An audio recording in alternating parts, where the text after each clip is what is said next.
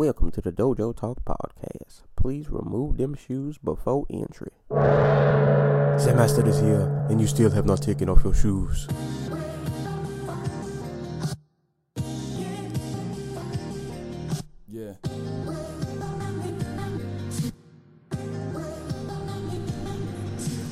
Living every day to define man's mission. Look into the sky for divine transmission. Deaf man's vision makes the blind man listen. Eyes on the prize, this is blind ambition. Thank you. Welcome to another edition of the Dojo Talk Podcast. I'm your host, Serial Sensei. We are on episode 25, back with my co-host, the Antaku. I can't even keep a straight face. What's, what's man? Before we started recording this episode, we we we we discovered some some shocking findings. Um, um, Mase, uh, everybody's favorite rapper slash former the pastor rapper of all time. right. So Mase Mase is signed to E1 Music, which I guess in conjunction, at least according to Wikipedia and somewhere else I saw, is with Ice Age Entertainment, which if you guys will remember was uh, the label of the greatest rapper uh, from Houston, uh, Mike Who? Jones. That was his label. I'm sorry, who? So, and, and Mike Jones is doing commercials with lawyers and oh man, yeah, a lot. We spent like tw- the last And, 20 minutes yeah. talking Yeah. about ringtone rappers. Right. and uh, I'll, I'll let you throw out your, your tour idea. This was your idea, and I I, I co-sign this So we're only like five, ten years away from these dudes coming back and doing just one gigantic ringtone tour. And it's gonna be sponsored by Verizon or AT and T or maybe like Nokia. but like you just gotta take it back. And like they perform inside like a flip phone. Like the stage is just one giant flip phone. And it's gonna be headlined by either Soulja Boy or who's the other dude? Uh, all right, so we're gonna have Soulja Boy, we're gonna have Hurricane Chris, uh, we're gonna have the Shop Boyz, DJ Webstar. DJ Webstar, um, ah, who else? Some other people going on. But yeah, that era's coming Yeah. back. We're bringing that, Yep. and and I, I'm I'm positive, and I, I mean this in all seriousness. I think people would go to Oh, that fuck tour. yeah. Oh man, but uh, yeah, Mase and Ice Age, and Mike I don't, Jones. I don't know. Mike Jones is still a person in 2017. as far as I know, he's not dead. Yo, we forgot Right. Young Dro. he still puts out music, though. But I guess, I guess he, was he, I guess you count him kind of, sort of. oh, shit, who's the dude who did um the little Revit dance like he was on a motorcycle or some shit? Um, Ah, um, Boosie. Oh shit. Um, Yung Joc. Oh yeah, yeah, Joc. I think he still makes. Wasn't he still on like? music or some shit? Yeah, he pro- nobody I probably mean, cares. nobody- though. Did anybody care ever really?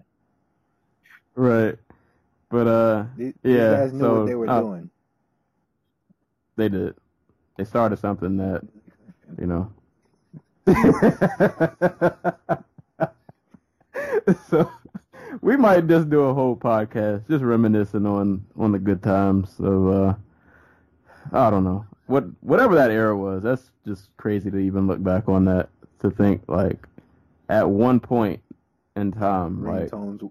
People like Yung Joc and Mike Jones were like they were that dude. Uh, Like At one point, these guys were s- outselling Jay Z and right. Kanye West and when it came to singles.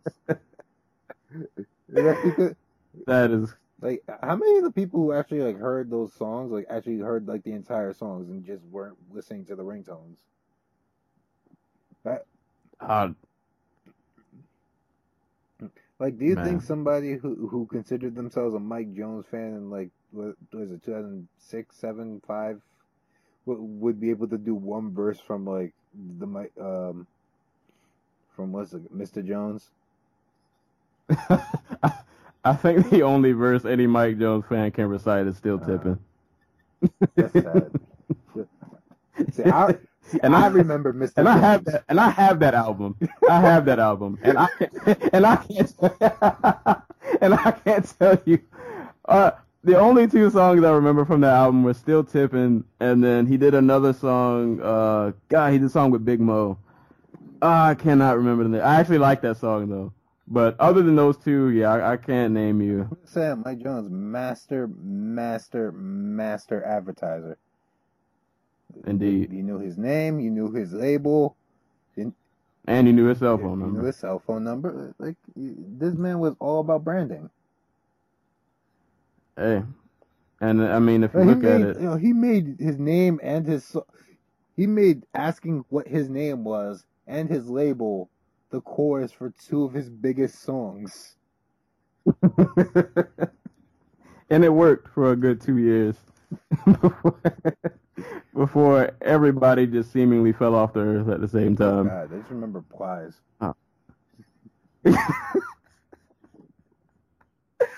oh man! All right, we'll we'll get to these fights. I could do a whole a whole episode of just, and that might actually Oh, happen. oh, we yeah, might just. 211. You're right. so, yeah, and in other more uh, relevant news, uh, UFC 211 went down on Saturday. Uh, as we've stated before this card happened, that this was probably on paper going to be one of the best cards this year.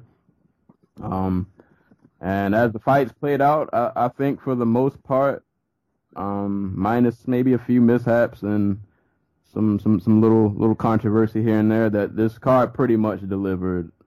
Um, I I saw yeah I, I did watch every fight, including the Facebook or Fight Pass uh, prelims, and there yeah there weren't any bad fights. whoa, whoa, whoa, whoa, whoa. Okay, all right, no, I lied. I, There I was- love him. I respect him. yeah, we'll get to it. We'll but get you, to it. you know we have to call him uh, out on this, on his cruising. Just 'cause We'll get to superstar All right, so mean there you was- can't fight hard, man. I'm just saying. right. There, there was like one bad fight, but o- And he knows- overall, he knows overall, who he is and what he did. oh yeah, because we promoted him. He- For free, I, I think I he might did just to spite us. Yeah, we'll get to him. We'll get to him. But other than his mishap, uh, the rest of this card was was great. Just Top the top The rest of bottom, not a bad fight. yeah. Um. So I guess we will just start at the top. Um. This was a prediction I got very wrong. Uh. heavyweight champ Stipe Miocic uh, defended his belt against Junior Dos Santos and uh, what was a rematch from a pretty epic first fight. Um, this fight did not go much like the first. It didn't did not take four rounds or five. I, I mean, it, however it long was that- similar to the first fight in in that, besides JDS basically getting yeah, I don't know, taking a rocket punch to the face. Like it went exactly like the first round the first fight did, except like JDS. except he didn't get back up. exactly. yeah, Stipe. And I Uh, say that ESPN in the background is replaying that punch from um, when Odor punched Bautista in uh, in uh, the Texas uh, Blue Jays game. So I think that's a good sign. yeah, that Stipe is the But- man, man. and- Like. I made this observation after the fight, but he's like a competent decision maker in a division where everybody else is just kind of just dumb, just does dumb shit. Like from Cain having Joe Grasso Glasso as his train, his strength and conditioning coach, despite the fact that the man is obviously batshit insane. Um, Alistair Overeem just being ha- over have- him. having his like one, uh, his brain fart that is like I think contractually obligated once a fight. um, what's his name? JDS, who just can't seem to keep his back off the cage no matter what.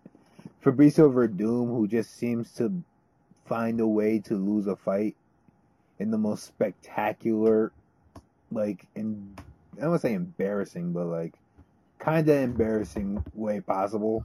No, I don't know. I think that's the big KO. Yeah, I think embarrassing might be the. That's a good uh, word. uh, Think of it. Like Werdum has lost like the Stipe fight by, you know, running face first into his fist. He lost the Overeem fight basically because he wanted to butt scoot, and then he lost the um the JDS fight. Like there wasn't. I, I get that he wasn't a very good striker, but that that's not an uppercut that should land. You know. Like a guy should not be able to wind up like that and jump at you without like a jab or a hook or any type of lead punch and just land that on you. So like that's why that that's why I was trying to be a little nicer with the embarrassing, but that's kind of embarrassing too. So like these guys make very poor decisions and Stipe doesn't, and that's why Stipe's champion and knocking them off. Right. Like- And he put a lot of pressure on him. He did not let him breathe. He got Like I felt like there was no fear coming into this fight at all. operating like another fucking plane right now. Like five straight knockout victories, the last four coming in the first round. He's not knocking out like he's not like the last five guys he's knocked out have all been like top fifteen heavyweights all time. Right. Like Yeah. JDS and Werdum are probably like top four or five on resume. Like And he steamrolled. Like these fights weren't close. I mean, all right, the Overeem fight, I guess you could say was kind of close because he did get almost rocked, got- but according to Over, he tapped out.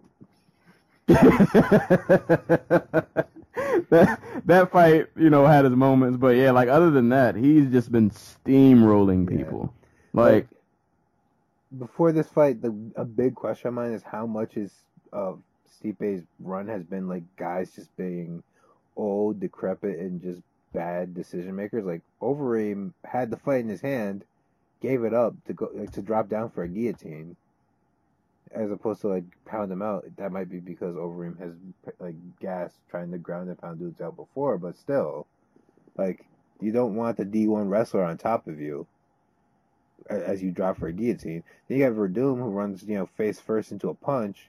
Andrei Arlovski, who's kind of got who. I don't. I, I I- I never thought Arlovski has like a glass chin so much as he just has a normal human chin.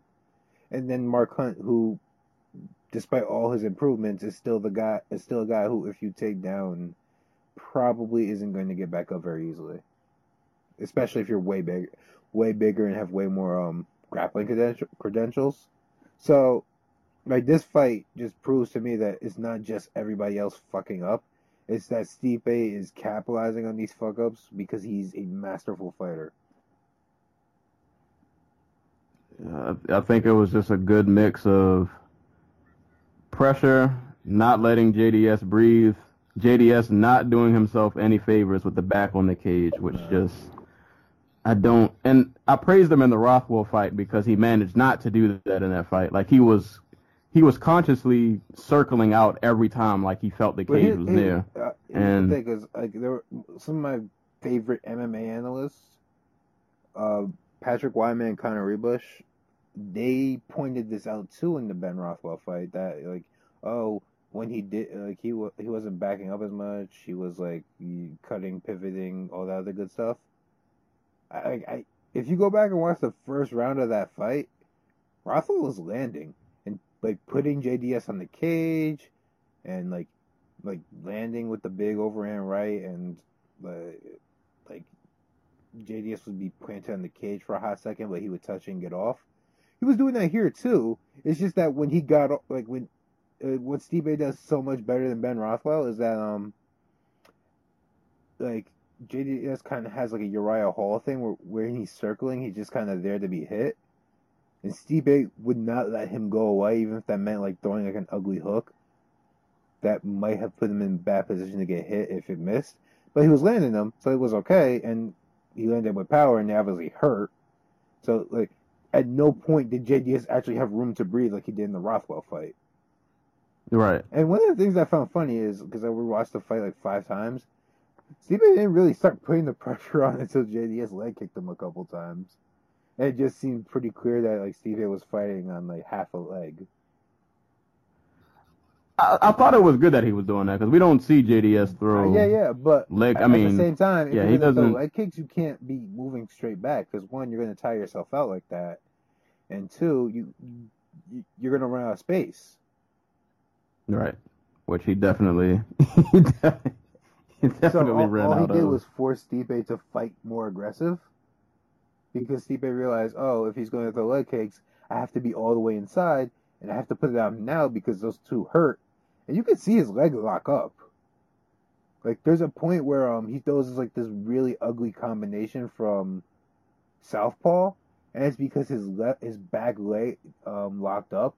It was the one that JDS was kicking and he was like a good like three feet away from JDS as he was circling away, was still throwing punches, just because he his leg was just messed up. He wasn't able to put things together and move with them.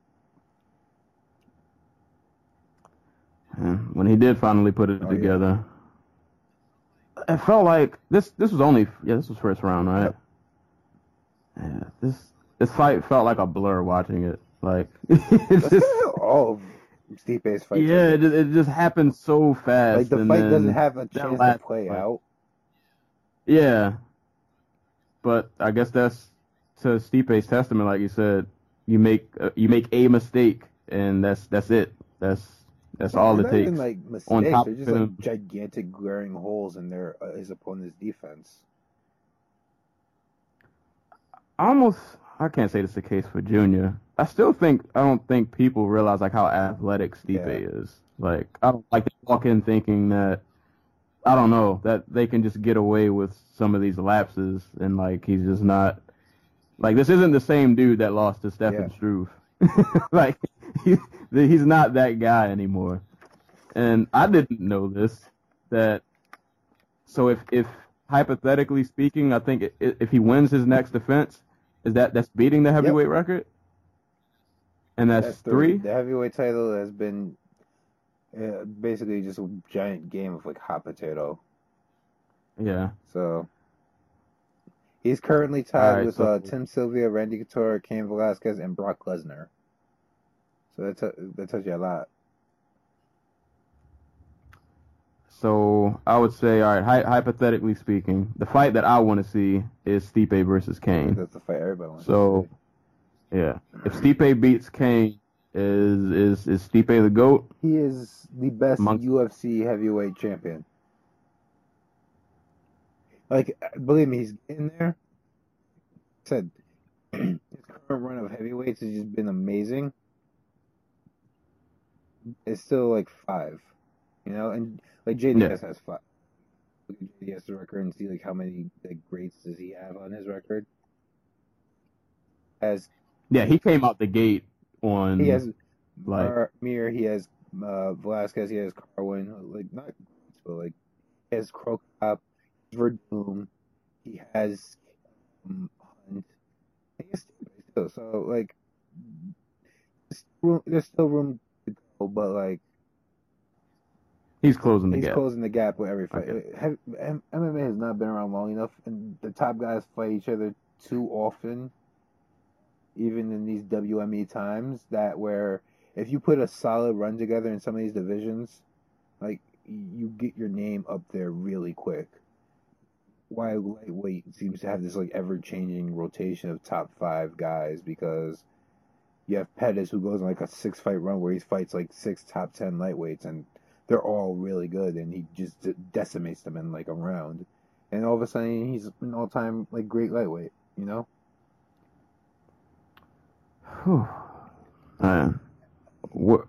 don't know how who beats Stipe at this point. Yeah, I was gonna say. I mean, Like, healthy Cain, yes. Cain who has to take, who has to use cannabis to fucking train because it's too painful to stand up. Like, how do I pick him in that fight? yeah. And I know that along the line or down the line, I, I'm I'm hoping if he pans out that Ngannou will make his way up there, but that's still at this point kind of Yeah. far off.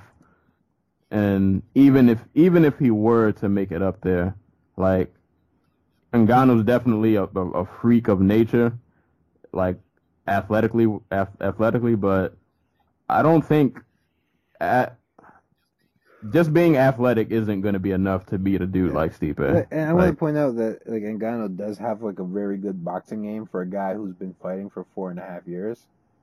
But he's still a guy who's been fighting for four and a half years. right. Like, this, like seriously, five years ago, this man did not know what MMA was. And he just showed up at that gym one day, was really big and had like uh, it was kind of in shape, and the guy was like, "I'll pay you to be big and come punch things in the gym." Like And now he does it now- really well. Now he's not former UFC heavyweight champions. Yeah, literally lifting them airborne. like that's going to be a great fight one day. But I, I hope it's not next. I know people really want to see like a new face, or you know they want to. yeah, I, yeah. And the thing is, I don't want to rush him to the top, and then he uh, gets Yeah, decimated. it's and, not like and it's not like I'm against a Werdum or Overeem rematch. I'm hundred percent against a Mark Hunt rematch. But Mark Hunt has don't um, Derrick Lewis next, and if Derrick Lewis gets past Mark Hunt, I wouldn't be mad if they do that. If it's like on, but fuck, I pay for a Derrick Lewis fight. Derrick Lewis is awesome. Um, like I'm not against any of those fights except the Hunt fight. So I, I'm okay with Stipe taking another fight or two in the interim between Ngannou seeing if he's the real deal or not. Because there's no need for him to fight Stipe right now. Because he he is essentially the future of the division, if only because he has no lumps and he's relatively young. His team is relatively young. Like right. The guy who's only had two tough fights in his whole career. Like, I, he's 34, but like 34, it's like 20. 34 and heavyweight, you still got some Yeah, years you're left. 20, you're 28. Right, basically. He's entering his prime. Like that right hand that he landed in this fight to end it, that was the best right hand I've ever seen him throw. Like it was fast, it was powerful, it was accurate as shit. Like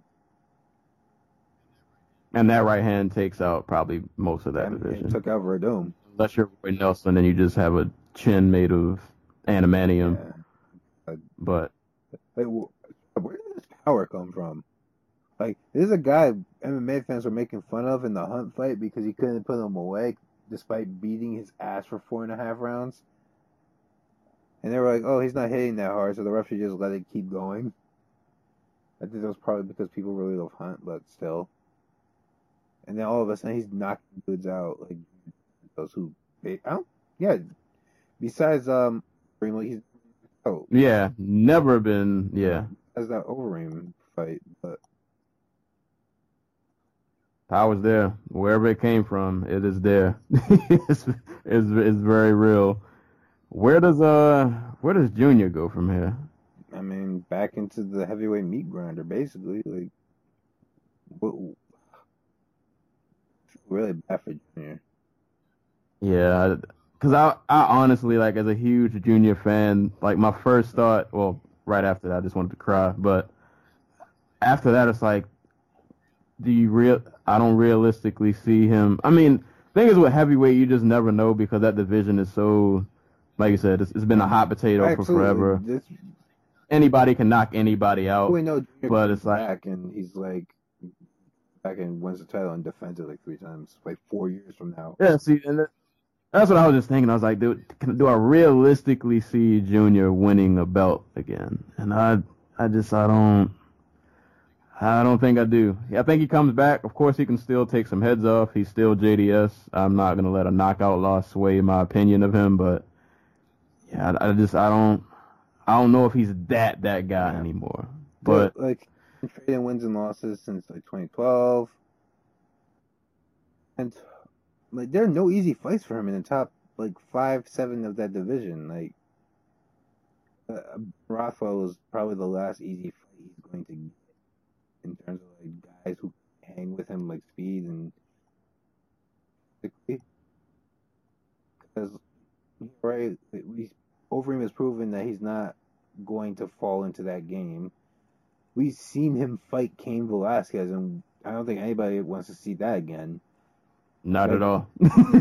not at all. There's the Werdum fight. If Werdum loses to Overeem or gets the rematch, That's the, that's the only other fight I do Yeah. want to see. and I, I would love to see them fight again. Oh, Boom has enough power in his hands to knock JDS out, but like D- does that turn into like a slap fest where JDS just takes a bunch of punishment before the fight's over?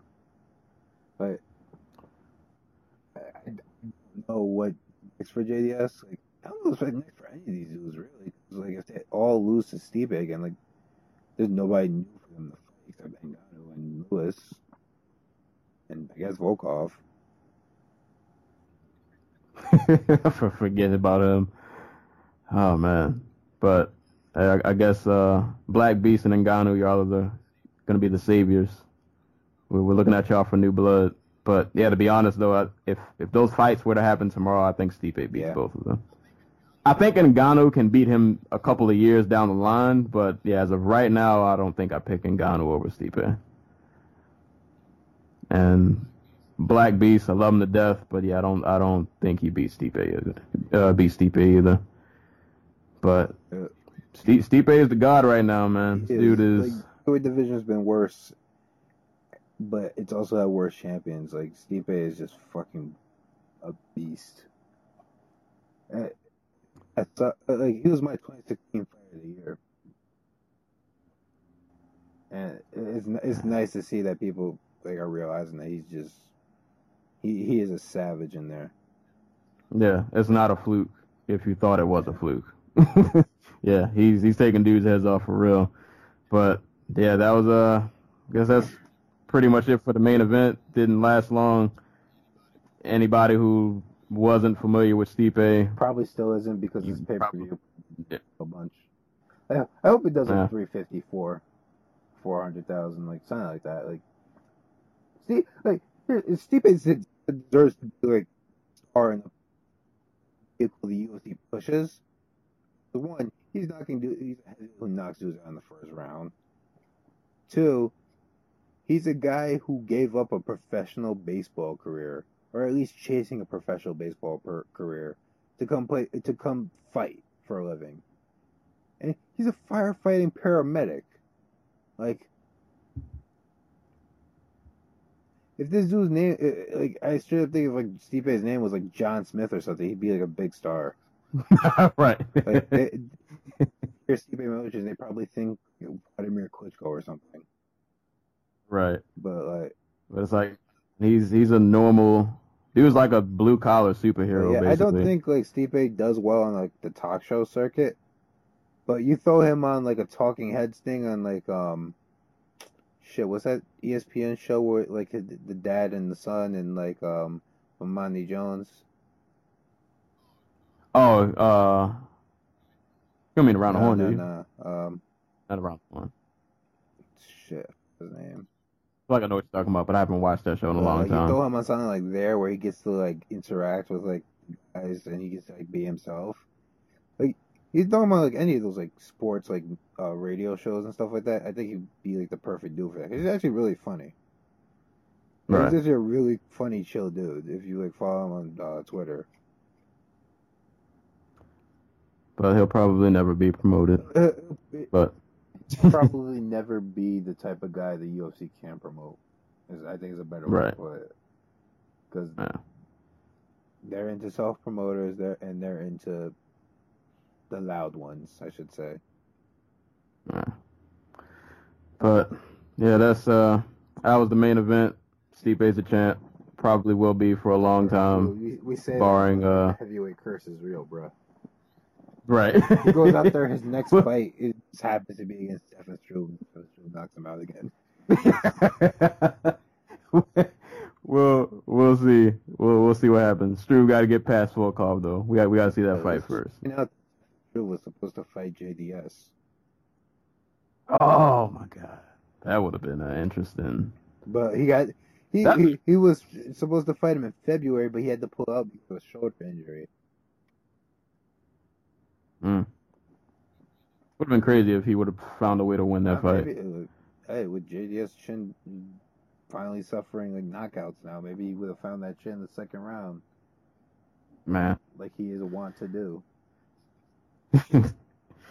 but violent uh violent main event. Um this uh this co main event also very violent, also very one sided. also masterclass uh, um, kickboxing yeah. MMA. yeah, uh, Joanna Jędrzejczyk uh, defended her belt for is this the fifth time.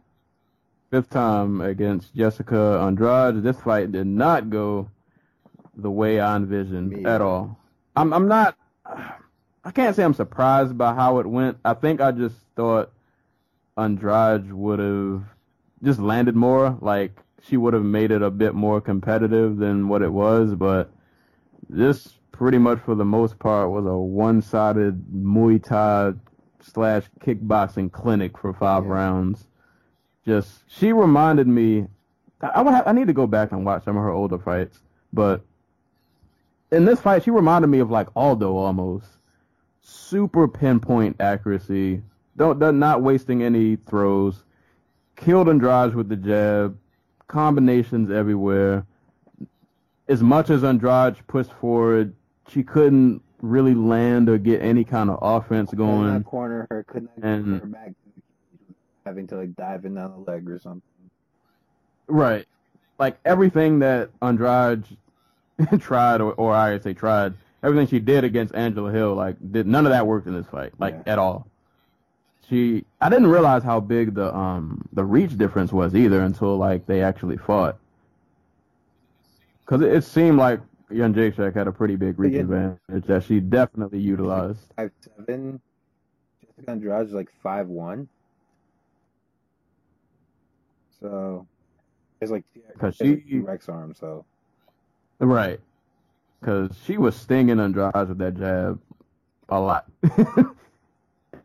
and just, yeah, it was, this was, it was beautiful to watch though. Is I, I was hoping the fight would have been a bit more competitive, but I just think for Jędrzejczyk, this is, this was, um, like, aside from getting a finish, it doesn't get more perfect than this. Like, this was a definitive, I mean, she has know. that. She had that egg growing out of her head, but other than that, yeah, yeah, other than that, that was just picture Yeah. perfect. That punch that Andrade landed in the first round, um, I I- like that's the punch I thought would eventually like would catch Jędrzejczyk off guard and like that would lead to the finishing sequence where Andrade was like grab a guillotine or something, but it, it landed up. it landed up on the forehead, and it was really the only punch Andrade landed in the whole fight like the only one was like consequences, I should say, because, uh, um, yeah, Jędrzejczyk uh just assaulted her with ev- with her entire arsenal, the jab, especially the low kick. Because I can't remember the stat, but like I think she landed something like seventy plus low kicks. I say, speaking of uh, strikes, that she broke her own record. Yeah, I believe, strikes landed in of the total strikes landed. It was two two twenty five, I think, and her former record I think was two twenty. Yes. And just think think about that. Her, her she landed 225 significant strikes. Like 70 of them were leg kicks. Like all the head kicks, the switch kicks, to the head. Like, Everything. yeah, it was just a master. Joanna Jędrzejczyk is top two, three strikers in the UFC. You'll. Regardless of gender. Regardless of gender. female fighter of all time. That, that Ronda won her fights quick and easy and whatever, but like, Not with this kind of skill set. And I, I think you could argue not not even the skill set. I I would even go as far as to say maybe like level of competition. um, if you look, No, I think they're close. I will, I, I will I think they're close. of competition, like in terms of athleticism and like technical prowess, Right? Yeah, yeah. That's Not not in terms Yeah. of like um accomplishment, because yeah. yeah. Miesha Tate is one of the top five female fighters of all time. Yeah. but like when you get your Alexis Davises and your um your Sarah Kaufmans, I don't see them as more technically or athletic um efficient as like a Claudia Gadelha or a Josh, Right. like a Carla Esparza. Like Joanna is fighting a diverse array of characters who are athletically maybe not as you know as good as she is athletically, but like these are these are They're fighters. not far off. Right. Yeah. people who have done a martial art. Well, besides Andrade, who's just like a freak athlete. These are people who have done martial arts their entire lives. They they are they are not hobbyists who got into the sport. Like Carla Esparza has been wrestling since she was um, either a teen or like a child, and Claudia Gadelha has been doing martial arts since like she was a five year old with abs. And she's beaten all of these, mo- most of them, considerably, um, like decisively. And it, Uh, this run hasn't had a lot of close fights, minus the the second, um, well, or the uh, Gadelha fights, but like yeah. Other than that, she soundly just ran through everybody. See things getting any harder until Jessica Andrade gets with somebody like um Girl him like Yeah, and that, yeah, that's what I was thinking actually. Like right after this fight, it's like after you decimate somebody like this, who who's next? yeah, Who even next down the line, like not named Gadelha, really realistically poses a threat? pose poses a threat friendly than any of these other women, probably closest to Pena. Pena, I mean, in the way that like, oh, she's oh she's a solid she's a way more um advanced striker from range than Pena, but at the same time she's not gonna beat uh, uh Jędrzejczyk from range. She might be in like a scramble or something, but we just saw Igadella, a woman who has like freakish farm strength. Because apparently that's where she got her strength from, like working her parents' farm. This woman above her head had to slam her Right. down. She still got the like, she's Got she right. still got, no, she wasn't even down. That's the thing. Like she got to her knees, but like she uh, Andrade never got position. Like she just popped up. It was just crazy, and maybe one of those one of those things like Rose is able to grab a leg and or grab a head or grab a neck or something, and she gets a submission and she pulls out the upset. But it would still be like a wild thing that I don't think would be like rep, like replicable. And yeah, like Young Jay, uh, Jędrzejczyk is probably the next UFC two division champion.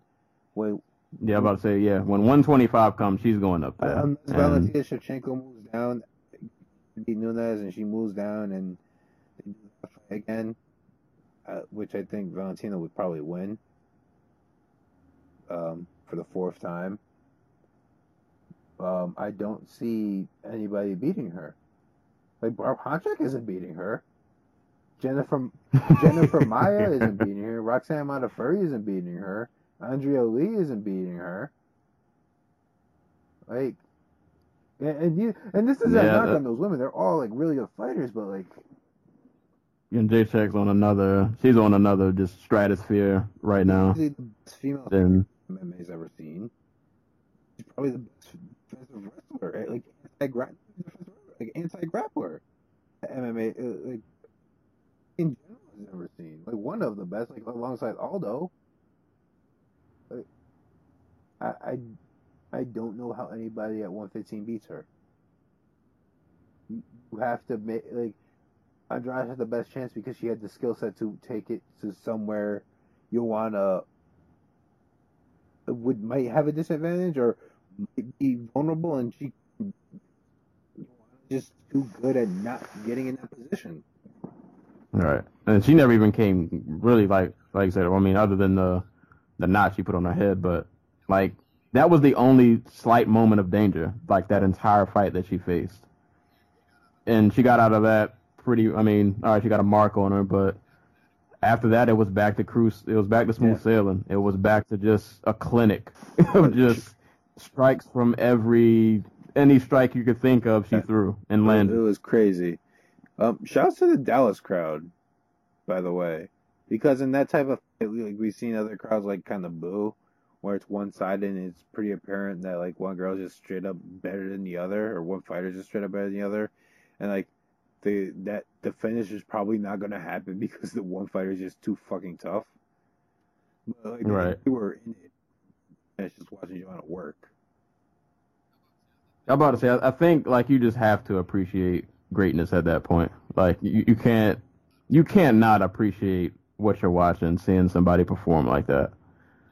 And like I, I, I like her because she's one of those champs that, despite her whole having this reign for so long, like she's still going after it. She's not cruising in fights Yeah. or, you know, she's she's going for the kill I never time. get the sense that like she's taking her foot off the pedal. Matter of fact, she's freaking just pushing it down the accelerator. Like that Gadelha Right. fight is just like if you ever want to see what like a champion looks like, that's the second Gadelha fight. Where after two rounds of getting ragdolled and dropped and hurt and like beat up on the ground, like she just gets up like it's nothing and just pours it on her for three rounds.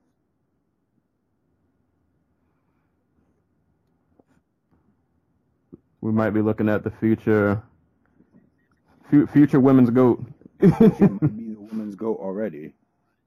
Right. So, yeah, yeah. I'm about to say yeah. If if not already, I, I'll say let her let her tie the record. She's one And then- away. Hey, yeah, one fight away. How many units away? Yep. Did you see Rose during that fight? no, I didn't. Her sitting next to um I want to say Amanda Nunes and like Amanda it was, it was her, Amanda Nunes and oh my god uh, it's sitting on the tip of my tongue. I should know it. Um to the answer off duh. Uh it's them just sitting there and like it's just Rose Namajunas is sitting there with like the most sourest look on her face after the fight. Like shit, how do I beat this woman? Yeah, I'm about to say if if if you're a challenger, you see that fight, you can't really. I get it. You're a fighter. You you you're oh, confident in your skill set. It's like I, I can't. It's just like shit. Yeah, yeah, but you gotta know like you're in for. got- I- it's gonna be a mountain night. climb here. Right. Yeah. Yeah. It's it's. You're not gonna leave that fight unscathed, whether you win or not. You're you're gonna. yeah, I would not feel comfortable having her on my fight schedule. That's that's not a contract I feel comfortable signing. That's yeah, but exactly. but yeah, man, Joanna Jędrzejczyk, animal. Just no other way to put it. Just straight, just animal. if- another fighter I hope finds an audience. I think it. I, I hope it's her. She has not been around that long. Second fight in the UFC was on the um the first JDS uh Stipe fight card. Wow, that was only two, three Two years and a ago. half years ago. And a half. She has fought so much since then. It, it makes it seem like longer. She fought three times in uh, 2015. She's fought three times. Well, she fought twice last year because um tough, and then she just fought this year Nah. Partly because um Andrade wanted another fight before she fought her. Well, that yeah, I have nothing else to to say about that except uh, yeah, man, the the goat, the goat, man, just unbelievable, unbelievable performance. And uh, props to Andrade though, she survived. Uh, despite 71 leg kicks, she still kept pushing forward. She didn't lose that fight due to lack of effort. Like, say I look forward to seeing what Joanna does at 125 when she doesn't have to cut so much weight. Right. Because uh, we think she's bad now. Like, whew, uh, might get like there's a woman who didn't cut to 115 until she got the UFC. Mm. Like I'm I'm talking like amateur, um, freaking kickboxing, Muay Thai career, and now. Like she didn't. Uh, she I think like after she knocked out Rosie Sexton and like Cage Warriors, she was like talking about how she would she couldn't she didn't want to do 115 because like she felt like it would take too much away from her. Oh, look at her now. Yep, killing it. So yeah, if you're one fifth, uh, one fifteen pounder or one twenty five pounder for that matter, You're a 115 pounder. the, ro- the road Praying that 125 opens up and she just moves up. Right. yeah. But uh yeah, that that that was our our co-main, so uh both both champions kept their belt intact definitively. Um this next fight, which was pretty uh pretty interesting when the fight got announced. Also was an interesting fight to watch. Uh Jiu Jiu-Jitsu god Demian Maia uh taking on Jorge Masvidal.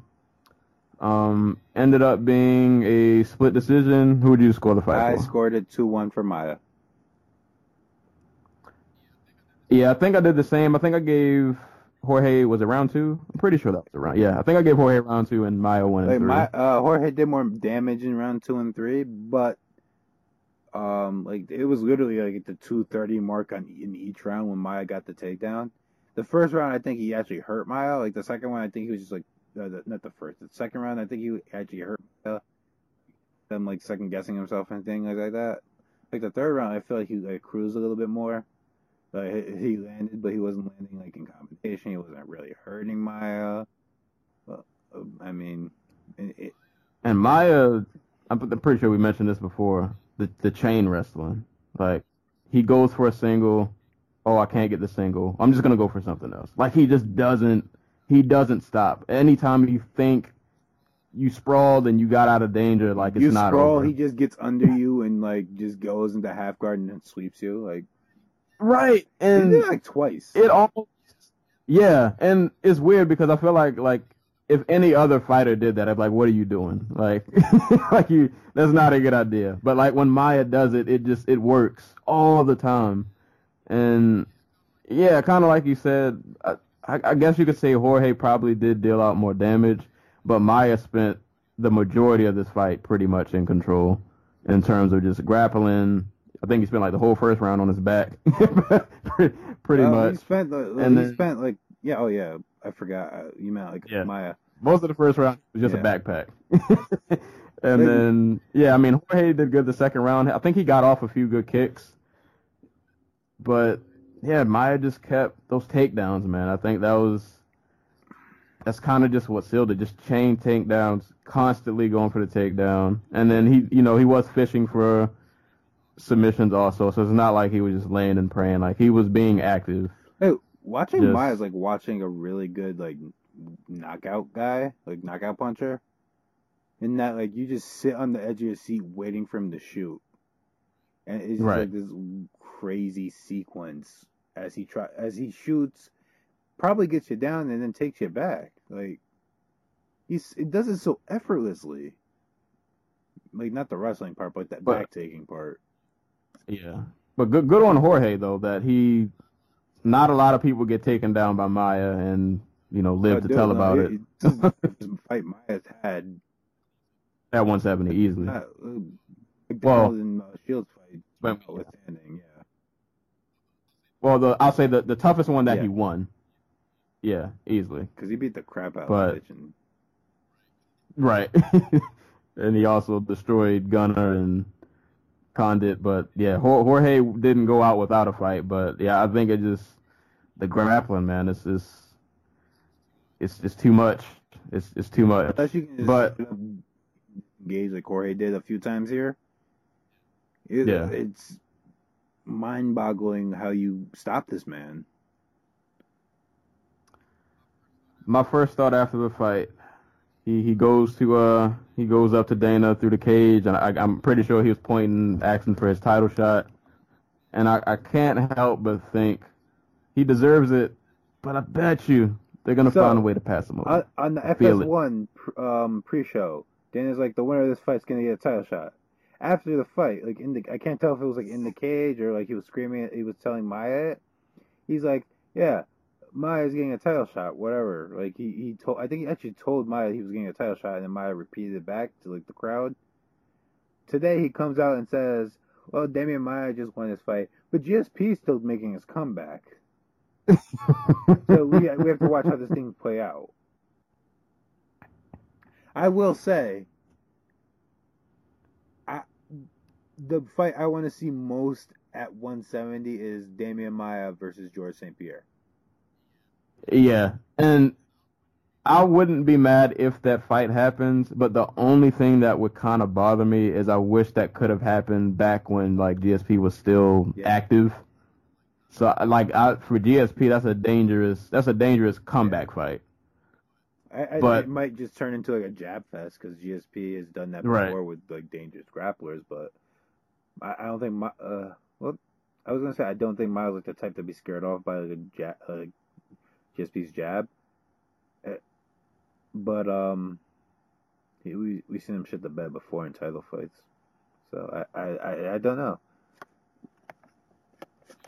I mean, I, I guess for Maia, you fight GSP, sucks you're not getting a title shot, but I'd imagine you probably get a pretty good payday. Well, I, it's probably I gonna think be on the pay per view. um the Woodley fight. Uh, I will say I think he's getting the Woodley fight because I don't think GSP wants to fight Woodley because I think the main reason GSP took the Bisping fight is because Bisping is the less concussive fighter. Like, I'm not saying, I'm not trying to imply that GSP is like scared of Woodley, or that like he thinks he can't beat him. GSP's at his career where he realizes that like brain damage is going to catch up with him at one point. All right. And fighting Woodley might increase and speed up that that Exactly. process. the guy was he's blacked out. Like he he he has like memory lapses, and it like terrifies him of that. Like he's terrified of that. Yeah. So it makes sense, you know. Like he wants to he wants to fight the best, but also doesn't want to fight the guys who will. like, The, the idea that he was ever gonna come back after like what he went through in the Hendricks fight, it was always insane to me. I would love to see it. I have seen it. Like maybe not like not like th- three years afterwards. Like maybe like a one or two. But that, yeah, Maia would be if Maia were to fight Woodley, which I I think GSP will just sit on the sidelines and be like, yeah, let him fight Woodley, and then I'll fight the winner of that fight, and he's going to hope that Maia wins. Even if I think Maia is probably the more 50-50 fight, if only because Maia can. I'd be worried what Maia can do on the ground Yeah. more than I'd be worried what uh, Tyron Woodley's going to do on the feet. Cause we've seen people stump Tyron Woodley on the feet before. Pressure and jab. A la Yep. MacDonald. So uh, like, I, I'd Wow. be curious. So I, I would. I'm not going to be s- surprised if Maia gets a title shot next, despite the fact that WME's and the U- uh, I don't think Dana White has ever forgiven him really for um. The, the, the Anderson Silva Yeah. debacle. so Yeah. it, it'll be interesting. We'll see. We'll see. He is it's definitely well deserved though. I hope he get it. I hope he 39 gets year old comes and takes the UFC welterweight title. Like, t- tell me that's Hey, not, that's that's not fun. Right. And he ha- he happens to have shot, losses to two active fighters who are not in the UFC. hey man, Dan, Dana, get that man his, his belt. Uh, give me him the shot, man. He's he's been putting in the should never got rid of Rory MacDonald. I'm just saying. Truth. He's fighting on Friday. For is that? Oh, that's not a belt. I forgot. No, he's not a belt. But if he wins that fight, he'll be getting a title shot. So, Fucking or Lima. yep. But yeah, man, masterful. Another grappling clinic by Maia. Uh, still good showing by Jorge for surviving. Still looking forward to seeing him back at 170. Pretty sure whoever he fights next, he's probably gonna take a lot of anger out on. So Jorge Masvidal Um, is um. If All for it. still around, if not, um, Jorge Masvidal versus uh. That shit, there's not a lot of people left. Uh, I know. Usman. yeah, why not? Because Gunnar Nelson is a But- fight. So yeah, Let's do it. I'm I'm down for it. But um, this next fight, man, oh man, we were so wrong. um, woo, worry. Frankie, the answer Edgar, and Yair Rodriguez. Um, yeah, so the way I envisioned this fight in my head before it happened was that Yair would probably be able to work some good leg kicks in, and he might be able to just kind of frustrate Frankie, use his athleticism and size, and you know, not that it would be an easy fight by any stretch of the imagination, but you know, he would get a, a, a, two-one decision, maybe a split decision, but you know, he would just be very creative and, and maybe stifle Frankie a little bit. That is not at all what happened. this fight reminded me a lot of what Frankie did to Cub. Um, might have been a little worse.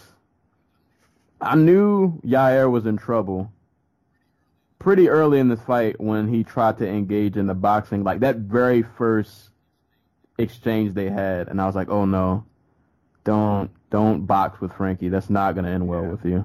And Frankie does a masterful job of just. I feel like it doesn't matter your size. This dude just can close distance like I've never seen people do. Like he just.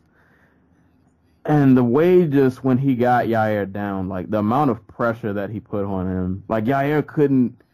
I mean, I think in the second round he he went for the knee bar, but that was after like a scramble or something, I think. But like when Frankie was on top of him, it was just it was nothing Yair could do, and it was just brutal ground and pound. I mean, in the first round, Yair's face looked like a horror movie, and then the second round was just the same thing, just. And the sec, I think the second round was worse. He started landing elbows, and he opened up that. thing. he had like not a hematoma, but was that a That was hematoma? Fucking cut. Or just Uh, his yeah, eye was just- just swollen shut. That was like the second, third eye I've ever seen. Yeah, that was that was bad. Just Frankie, great boxing, transition into takedowns as always, and then once he gets on top of you, just brutal ground and pound. So much pressure that you can't really get off in any kind of offense. Literally, the only time Frankie was in danger was the the one shot where Yair went for the knee bar, and that only looked dangerous for like a split second, and then Frankie got out and then it was just back to business. And yeah, man, he Frankie is still Frankie, and he he sent the young up and comer back packing.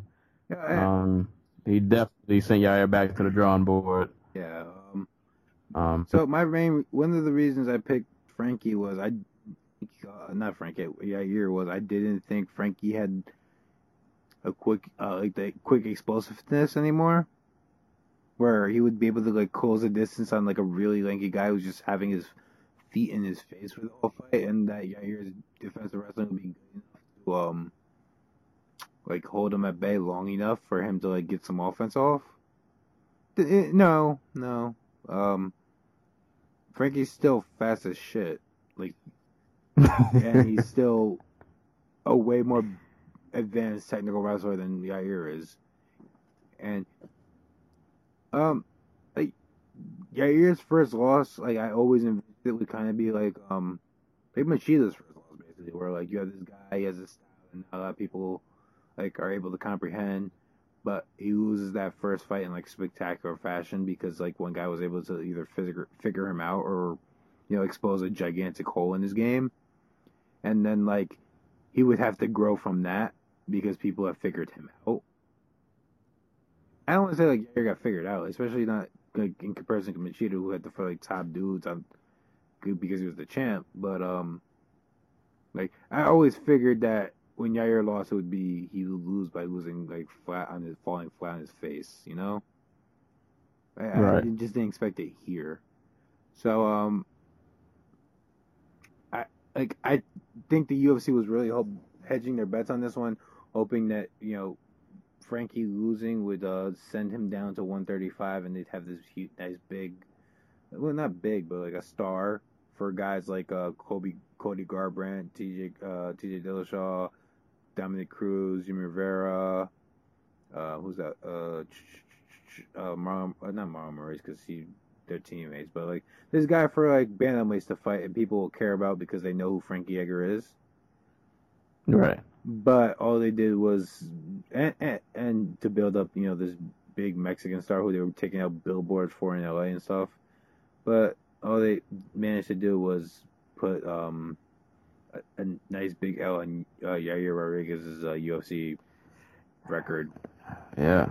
First, first loss by And, doctor and like here's the thing, like there were other guys for Yair to fight. Like Cub Swanson didn't have to fight Artem Lobov. I don't even want to Like get. Ricardo yeah, you're Lamas right. doesn't That- have to be fighting the Korean Zombie. Like, Right. These were dudes who I th- um, probably would have been better fights for Yair. I mean, I don't know if he wins either one, but they were way better fights than what was uh, than Edgar. And I get the Edgar decision. Like, don't get me wrong, he looked not great in the Jeremy Stephens fight. Um, Yair uh, managed to beat BJ quicker than he did, I guess. Um, they were really banking on Yair having a former champion on his record when he goes into a title fight with Aldo or Holloway. But it just didn't materialize. So back to the Yeah. drawing board. Put all your money on Yep. Brandon Moreno. Throw him in there with Joseph Benavidez and see what happens. See what happens. yeah, man. Yeah, yeah. That was. But I I think we we stated this before also. Yair is only what Yeah. 24. No, no, he will be a loss back, like the but is this a loss that like that's redeemable in the eyes of the public? I don't know. I think MMA is a pretty forgiving. it, it's forgiving for the like us. Like we realize we we can contextualize this. Can like the casual Mexican fan who bought this because there's a Pantera billboard in LA that like oh there's this dude who throws spinning kicks and he's from Mexico like me and my family and like I bought this just specifically to see him and it turns out like he gets run over by this dude who's like five inches shorter than him. Like I see he gets mauled in this fight, but I think if he goes like the next two fights and he does spinning stuff again, he'll be right back on it.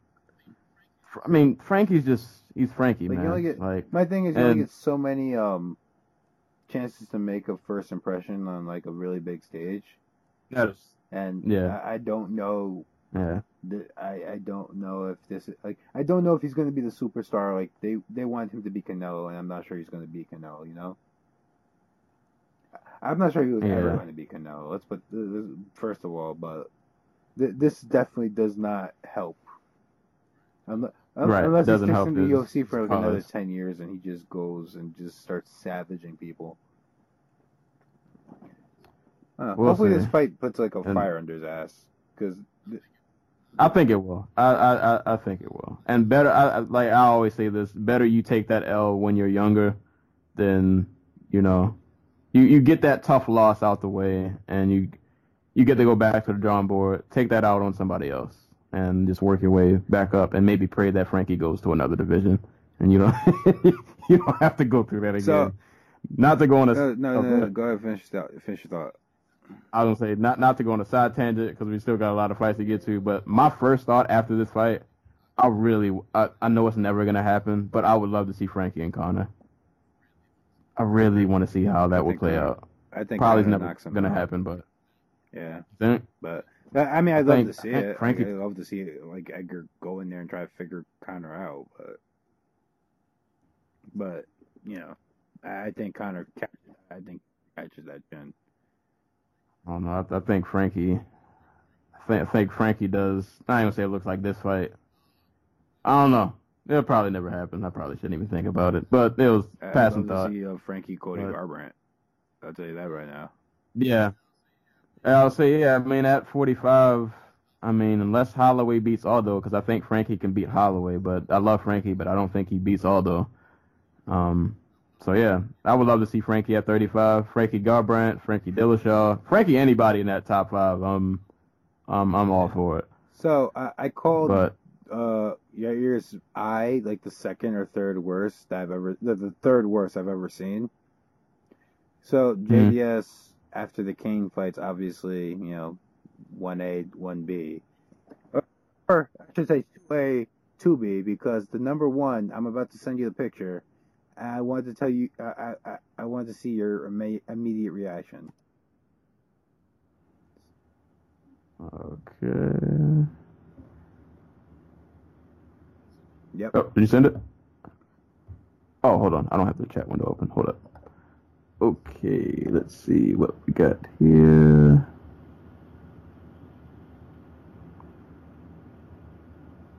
All right. Look. Whoa!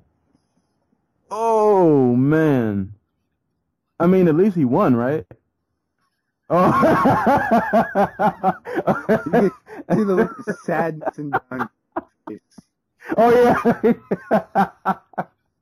I just saw Don King raising the hand. I was like, oh, I guess he won. Oh my god! And it's not just his eye. Like it, his nose Dude, is. like his eye is trying to leave his face.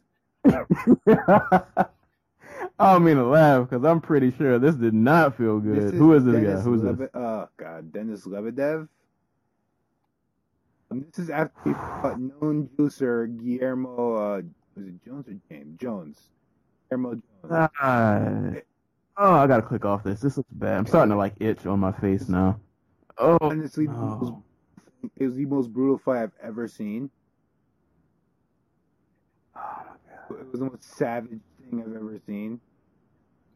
Yeah, Don King is looking like, bruh, you need to. See the right, like right now. So if anybody wants to see oh, the most the most disgusting face, most disgusting post beat down face history of combat sports, probably. Uh, unless somebody has legitimately gotten like their chin knocked off. Like, go look up Denis Lebedev after Guillermo James fight. Guillermo, I say Guillermo Jones. I'm a freaking I feel like my face is like I- itching. Like I can't, I can't unsee that now. oh God, that was. Oh, you know how something's nasty and you don't want to look at it, but you kind of, you kind of keep looking at it, like, oh man, that's not even. That's an understatement. That is. Is- Yeah, that's bad. That's worse than bad. When Don King looks at you like that, that's a problem. Don King Like, killed the man, and he looked at Denis Lebedev like he saw the devil. oh man. fight, it's like after they cleaned it- it up. Oh my god. It's literally like trying to. Where, Yeah. he- where just bleeding. Oh no, I'm not ready. I, I kind of want to see you want to see it. Oh my god, go side. Oh my god. All right, let's send that real quick, and then we'll go Oh on to my the next God. fight. Uh, I'll subject myself to one more. God, that is bad. Like, what? How do? Okay, all right. Let's see this next one. Oh man. You know what though? I feel like the side picture to me doesn't look as bad. I mean, I mean, don't get me wrong. Just I would never wish this on anybody. Orbital bone is no longer connected to his skull. Right. Uh, he looks he looks like he's about to transform into something else. He looks like a freaking Easter Island statue.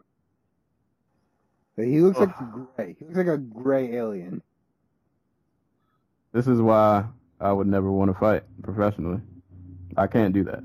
That's that's not acceptable. You, you, don't you don't have the Bashir But, uh, spirit, bro. That's not.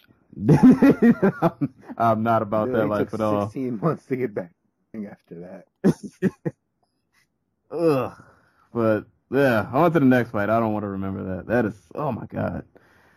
All right, so this next fight, um, uh, I don't even want to spend a lot of time on this, but we got to talk about him because we've hyped him up so much. And it was exciting. I, I, like Yeah, we- yeah, right. We never say he was exciting. We say he was a superstar. never- right, we did not say that. probably did Gangbusters because he was on the main card. we we we promoted his accolades, but we did not say they were We pretty did to not. watch. Those 18,000 people knew that they were getting into when Branch was announced for this card. Yeah. So uh the dual wielding goat, Dave Branch, uh makes his UFC debut against Christoph Jotko um at 185. To my dismay, I wanted to see him at 205, but whatever. Um yeah, not a lot to say about this I fight. I don't remember this. Uh this fight was a lot of um, Dave Branch grappling, Dave Branch putting Jotko, Jotko against the cage, Jotko complaining that he was being put against the cage instead of trying to reverse position. Um, not a lot of shots landed from what I can remember. I think I scored it 2-1 Branch. I think I gave I think I gave Branch 1, I gave Jotko 2, and I gave Branch 3. But yeah, not not a very out of all the fights on the card, this literally was the only fight that was not remotely exciting at all. Dave Branch eked out a split decision, but if you didn't know who Dave Branch was, this fight probably doesn't make you excited to see him again. I mean, he Um, beat. I- I'll, I'll give him his credit. He beat a top ten opponent in his return to the UFC. But Yeah. like, that's where the credit ends, and you just realize, oh, Dave Branch is probably going to get savaged in his next fight because they're going to get do something dumb. Well, not dumb. yeah. They're going to do something like give him. I don't know. I was going to say Chris Weidman, but he's a fight already. See, Dave Branch should have been Chris Yeah. Weidman's opponent. Like that should have been like the co-main event for the Long Island card. Like let Chris Weidman rebuild himself, but no, let's give him Kelvin Gastelum so could lose four in a row. He hasn't lost four in a row. He just he's been knocked out. And he's like, well, he hasn't lost four in a row. He's lost three in a row. He's been knocked out in all of those fights. Gastelum is not going to do him any favors. But But Branch, I I mean, mean, I'll give it to him. His, I do like the- like he he is a good, a really good wrestler, very competent wrestler. But like it was like once he got Jotko on the ground, he didn't really do much. And like I said, a lot of the most the rest of this fight was just kind of clinching against the cage and Jotko complaining but not doing anything to change his position. So yeah, not really a whole lot to talk about this fight. Uh, but I'll is it still look Dave at. Branch or David Branch. I think his I think his, his birth name is David, but I feel like everybody calls him Dave. Or maybe I just call him Dave. I don't know. I feel like I've always referred to him as Dave Branch. Like I remember because the UFC roster cut thing on um Twitter where it's just like a bot that follows how the UFC cuts and signs fighters had David Branch as being a, a being cut from the UFC roster, but Dave Branch is being signed. oh no. Um, so I was very confused.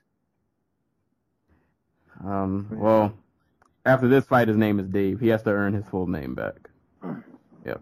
But uh, moving on to a much more exciting fight that unfortunately uh didn't end the way I hoped. But uh, we got a round and a half of uh pretty much what I thought was going to happen. Uh, Dustin Poirier taking on former lightweight champ Eddie Alvarez. Um, Dustin looked really good in that first round. He looked He really def- good until basically the end of the fight. Right. Dustin in the first round, I don't know if Eddie was just tentative or Dustin was just beating him to the punch, but Dustin seemed to be a lot more active in the first. Eddie couldn't get much off. Dustin was landing jab, land, land a lot more than a jab actually. Uh, um, he, he was picking Eddie apart. Like, Yeah, he was he was giving Eddie the works the first round. Um, second round, Eddie did come out on the second round a little a little more active, um, a little more willing to engage, but Dustin kind of quickly got back in control, and it started to look like the first again. And yeah, and I gotta talk. Yeah, the sequence. So Eddie threw, I think, a right uppercut, and Dustin did this beautiful parry that like reminded me of trying to think of who I've seen done this. I feel like I've seen like Hopkins do this before. But he did a beautiful parry and like countered with a left. And it was kind of weird because I felt like the hit didn't register right away. And then like half a second later, Eddie realized like, oh snap, he floored me. And like, you kind of see Eddie's whole body almost just give out. And then yeah, Dustin just Yeah, swarmed on him. And but no, because uh, long story short, Eddie eventually fucking lands on Dustin, and Yeah. it- like Dustin looks like he's about to be knocked out. and it happened so fast in real time. And here's the thing: like Dustin was actually beat, like literally beating on him. Like it, it, for a, quick, a good minute, it looked like Eddie was about to be out on his feet, and then he just starts swinging. like no looking, like just like no shit's given, just swinging like he was in a bar fight. and just connects. I think he caught. I think it was a left. It was a really short left that landed that I didn't even notice in real time. Because like in real time, you just see Dustin beating on him, and then Eddie swings back, but you don't really think he's landing. But apparently it did land, and then Dustin just stopped swinging for like a second, and then they switch positions, and then Eddie tees off, and wild, just wild. That whole finishing sequence You was just. this is this is why I It was- picked Eddie to win this fight because Eddie can come back. Like I, I, I, I think Eddie is like a, a way better fighter at just like not winning fights and then just all of a sudden winning them than Poirier Right. is. I also figured that like Poirier wasn't going to be able to get Eddie out of there without having to go through a sequence where Eddie would have time to recover. He wasn't gonna one shot him or anything. His fight went almost according to plan until the very end. Yeah. And to be honest, had we not gotten this illegal knee, I think Eddie probably would have won no, that no, he fight. would have stopped him. Yeah. Like, Yeah, the comeback was there. It was right there. And then we have the moment of hand on the ground. He throws a knee, and then I think he yeah, did two with his hand on the ground. yeah, he threw So two one, knees. one that And- I think either missed or skimmed or whatever. One that connected and that put like that put him on his uh, that put Poirier on his knees, and then one that just was blatantly illegal, and it, it, Yeah. under any rules because technically speaking, the first two were illegal too. Like Texas has not adapted the new unified rules, though I don't think they're unified anymore. Yeah, I was saying, do you think that's a problem that like Hell it yeah. seems vary from state to state that like the rules are Hell just yeah. different? the reason the UFC doesn't have soccer kicks when they go to Japan. Like you want that uniform rule, you want the a uniform rule set so that things like this don't happen. Like where a soccer kick in Japan for like the lightweight title doesn't decide wouldn't be considered illegal if it was to happen in California, you know? Right. It's, un- it's unfair. Yeah. So yeah, it ends in a controversial knee. A lot of chaos in the cage and time to deliberate, and then uh, turns to a no contest. I think Poirier is Appealing. Um, I thought yeah, he's appealing to I guess to make it yes, a because he DQ. gets his win Um, he gets his win bonus. I thought that was wild. That I mean, I get it. The fight ended in you know the way it did, but like I don't. know, I feel like the performances by both of them was This- just Like, they should have gotten their- a headliner on Fox Sports One sometime in the fall, and Right. it will be amazing. But I thought it was crazy that they didn't get there. I mean, I don't know, I feel like Dana should have threw him a bone. like, I didn't know that he didn't get his. Uh, they don't get the win money if it's a no I mean, contest. it is no way like- they're going to give them money for not winning. yeah, I, but, I um, guess. I don't know. Like I, I saw some people give Dustin Poirier some grief for over like for going to um for like saying for uh, appe- appealing for like the DQ. Like, dude, their win bonus is like half their fucking pay. Like, Right. Of course, I'd I'd go for the DQ if I thought I had a case. And, right. and, And it's not like he doesn't. I can see if he didn't I have mean, a valid in- point, in- but in all- the, the knee like clearly yeah, illegal. Up, that was should that should have been a DQ. Like, like I love I love it. I picked him to win this fight. It should have been a DQ. Uh, and I'll put out there. I don't think Eddie's a dirty. I think he's- I- Fighter. dude, like at that point, like he has been beaten up. Yeah, he. I think it was like heat of the moment. You know, it was just one of those unfortunate, just situations that it time to time unfortunately it just happens. Um, and I, You know. I love what Jordan Breen is hypothesizing that um this is uh Herb Dean's passive aggressive protests against all the states not having unified rules. Because certain states, like my home state of New Jersey, Texas, Ohio, have kind of just broken off to do their own thing. The guy is no longer the president of the ABC. So, you know, Herb, Oh man, Herb. Herb Dean, the mastermind. In context, I kind of like it. Like there is no contest, but at the same time, I kind of want Dustin Poirier to get his win bonus because that should have Yeah. been a DQ. He earned, it. he earned it. Revolutionary Herb Dean in the underground. If only we knew. but awesome fight though. Yeah, I, they definitely got to run this back. Got to run this back. And pretty sure the rematch will be just as violent as, as, as this one was. He's going to get punched and in return. He's going to hit somebody really hard. Right. I just hope it doesn't take him too long to activate. Well, that's the thing. Like he doesn't turn know- on until he gets hurt. right. Yeah. That's what makes an Eddie fight I, an I, I Eddie fight, I guess. part of the reason why the Pettis and the um, Melendez fights just like went the way they did is because Eddie had like there was no urgency from Eddie because he was never really hurt. Right. There was there was no opposition. He wasn't taking shots, so he didn't feel the need to to cut it on. But uh great fight nonetheless. Uh I I forgot we didn't mention that that was the headliner of the prelim, so Moving yeah, on. man. And I I guess would, so just really um, quick, I really love if um for like some of the uh, more loaded UFC cards where like they have two title fights that are really interesting and some contender fights that are you know that have some implications but maybe doesn't have like the names like this one did. They were able to Right. convince Fox and um, FX to have their uh, prelims cards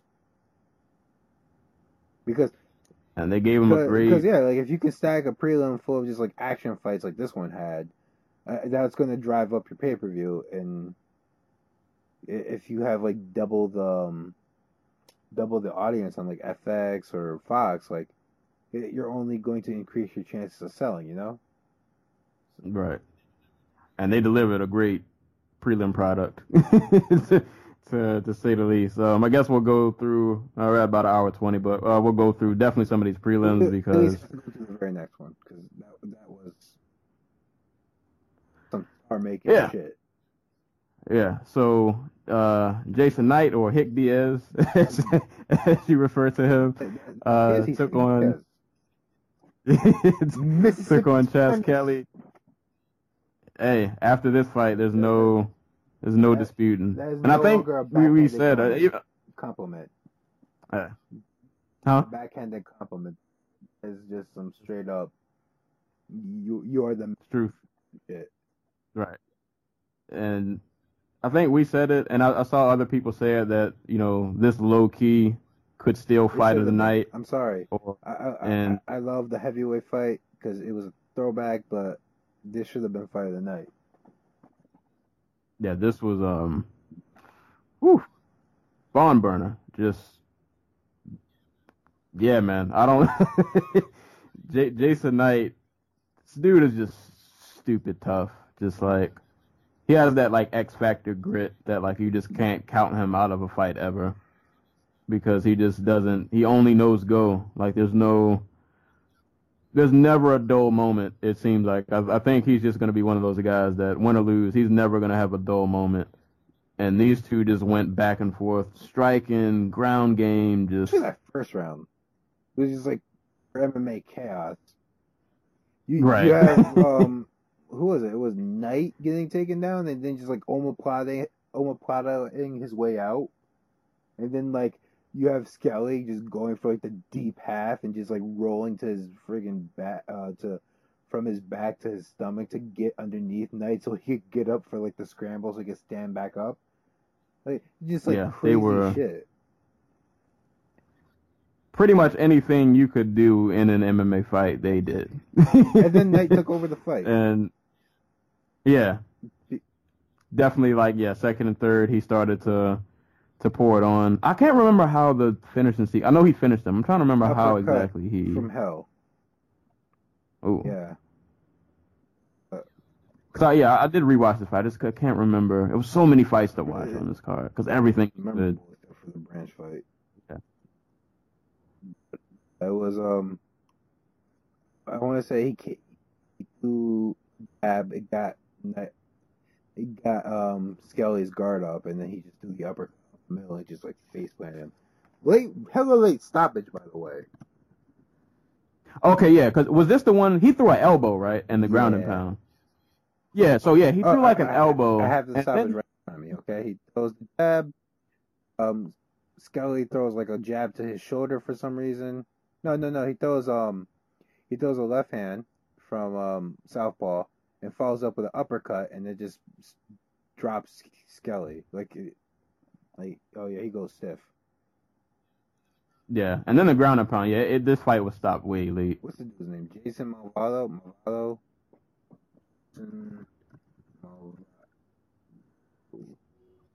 I realized a lot of these roughs too that I saw in this card. I feel like I've never seen before. This is a shithole. Sorry, Sorry from- I don't know where they got some of these from- guys from. You guys have the worst refs. We made fun of New York from what was it? Wait, like fiasco and like Gonzalez's like issues with like fight pulled like after she made Yeah. weight. No, Texas is Texas This is was worse. bad. Like I can't remember Laurence Cole. I don't know. Uh, like I, I, I don't know if you ever seen this dude in like a boxing match. His name is Laurence Cole. His dad used to be like on the board, or he was like the um on the he was on the board. He was the director for the um athletic commission in Texas. So you know he gets to be Mm. he, Laurence Cole gets to dress up and play referee. He's the worst referee. Like Cecil Peoples look like a freaking competent person. He Just shout on the he Cecil is people. literally the worst referee in all the combat sports. Oh man. Worse than um, what's the Yeah, dude's the- name who just got Munoz die? Uh, oh, no, you talking about Mark Munoz Mark or Munoz. because that was uh, Rosen- Rosenthal? Rosenthal, worse Yeah. than him. God, Yeah, that was a this this dude, I think bad. A Movado. Like you're wrong, but um, he is terrible. That's the moral Like, of his the name story. is terrible. He's just like straight up apathetic. Yeah, like after the elbow that Knight landed, like it was clear that Skelly was done. Even before that, really. But yeah, that that I get it. I like to see violence, but you, that's that's overkill. Like that, you him a don't need to see people. give him a chance. Yeah, but it's like at, at some point you got to be like, all right, he's not. There's, there's no response here. It- He's not. Montavo. Montavo. Montavo. Montavo. Yeah, you got you got to protect the fighters, bro. you can't you can't have people in there just getting killed like that. But shout out to Jason Knight, another exciting fight. This this dude just he just goes. Uh, he just goes. I'm I'm gonna skip uh, around real quick because I want to mention uh, the James Vick and Marco Polo Reyes. That KO was beautiful. I want to skip Um. Fuck James Vick. Because James Vick is the only reason we see Lloyd Irvin's face in the UFC anymore, or in MMA in general. So fuck him. yeah. That, that's all I have to say about this fight. Oh I, boy. I, I straight up hate the fact that J, J, um, Vick is sticking with this motherfucker. Like, I thought that gym like that gym didn't collapse after. Their fires left. James Vick and like um Mike Easton's sister, uh Sojourner Eubanks stayed. And I think they're like his like his biggest two fighters right now. I could be wrong. But yeah, fuck James Vick. Fuck no, fuck everything. Good, There you go. garbage. Look up the KO though. But as people, yeah, I won't. I won't co-sign. I will not co-sign them as individuals. Yeah, as In individuals. where like Um, there are so many just garbage people, like Lloyd Irvin is like top three worst people in MMA. Yeah, I honestly didn't think he would still have a gym anymore. but it amazes me. It amazes me that he still does. He still has supporters and defenders and all that other good shit. He he. Oh my god. it happens. It it happens. wait, uh, Tony But- Martin still trains with him. Fuck Tony Orton too. skipping to a more courageous uh, fight, also got to mention Chase Sherman and Rashad Coulter. Um, forgot you picked uh, we both picked Coulter Yes. in this, right? Based on nothing other Yeah, than so- Jay Sherman blocking punches to his face. right. Sherman looked good in this And- fight, man. Yeah. It- well, He looked he looked pretty he good. Better than he did getting knocked out by Walt Harris. Yeah. Which you know, I guess I don't know how much that's saying, but I mean, I, I gotta give him props though. He he battered Coulter with leg kicks. All right. Um, yeah, like that. That was hella impressive. Battered him the entire fight. Like, Yeah, like Rashad. Rashad Like, literally looks like he never him and seen a leg kick before in his life. and literally he had him turning and just like running from, from leg kicks. But I mean, props to Coulter. He he tried to amount uh what could have been a crazy comeback had he pulled it off, but uh, he ended up eating a pretty nasty KO. Dude, Uh, dude, elbow You're underselling just- Coulter here. He almost knocked out Chase Sherman on one leg. He did. He that would have been like had he pulled that off, that would have been up there. What was the fight last year? Um, God, well, it was what was some comeback fights last year? What was it this year? The Elkins. Uh, Yeah, Was it Elkins? Elkins, um, Elkins Bektic. yeah, like that was almost one of those comeback, like a comeback of that proportion had he pulled it off, because he was getting beat in that first and a lot of the second. he, he was getting beat on pretty bad, but dude, yeah, a lot of heart to stick in that fight and still was throwing bombs till the very end. Like you said, definitely caught Chase was. He almost he was there, man. The comeback was it was right there, but he couldn't he couldn't he couldn't close the show. Ended up eating a pretty nasty elbow that bent his leg backward, and yeah, at that point the ref just kind of you know had to step in and save him. But that was an awesome fight, man. A, a really awesome fight. Like, Um, heavyweight is like this division where you can still get those like early 2000s Midwest type fights in the UFC Right. where like he's 30 and 1 but he's 31 because he fought like a 30 guys with like 0 and 2 records and this is one of those type of fights where it's just like Yeah. the best fight to never happen like a Denny's parking lot but shout out, shout out to those guys, man. Like the prelims were fire, man. They, these prelims were. Yo, shouts to Jay, uh, Chase. He got his first win in the UFC. Yeah, in brutal fashion, and very brutal fashion. Um, for a while. Want to see the, the the Jiggly boys like get like get in each other's face and just throw down. all right, and that that looks like that's pretty much his specialty. but uh, I guess we'll glance over these last three. Uh, how do you feel about the Cortney Casey and uh, Uh, Jack Courtney fight? Casey is like super super super fun to watch. Uh, her growth will be like incremental. Like she got taken down every time Je- Jessica Aguilar wanted to take her down, and she still managed to beat Jessica Aguilar up because Jessica Aguilar does not know how to defend against the up kick. Like, like, she was legitimately hurting her, especially with those kicks to like the knee. Um, and she's not a great technical striker, but she puts her hands together like so well. Like they're so fast and she's so big and strong that it just works for her. She Yeah, doesn't control where the fight happens, but it, she's so skilled. there's a lot of raw, a lot of raw talent there. That yeah, if she if she hones in, sharpens the skills a bit. Like, she legitimately kicked Jessica Aguilar's ass. And Yeah, I mean, Jag got takedown, but I like I don't remember really any memorable moments of things that Jag did, other than like she landed that right at the end of the first round, which might have been after the It bell. was. I can't remember. Yeah, but other than that, she didn't. There was no. There was no type of offense. I mean, you get takedowns, but she didn't really do much. Uh, right. didn't do much with him. So yeah, uh, impressive performance from from Casey. Um, uh, I'll, I'll quickly gloss over. I actually only watched this fight this morning. Um, Enrique Barzola and Gabriel Benitez. This was a pretty fun, pretty fun fight, man. Pretty fun fight. Um, Enrique looked good. Enrique, uh, What? really, I, I like both of them. Um, I do think Barzola probably needs to work on the striking. I mean, no, no, no. I got them all mixed up. My bad. Benitez. Hold on, no. Who won? Zola won. I'm confused now. Was mostly on the strength of the fact that um he just took down Benavidez whenever he felt like it.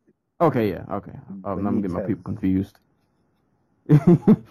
but yeah, that was a, a really good. uh I feel like it was kind of a classic case of striker versus grappler. Testament to just how like solid these tough guys have become after we after the show when they get like real training camps. Like Training camps, Like- yeah.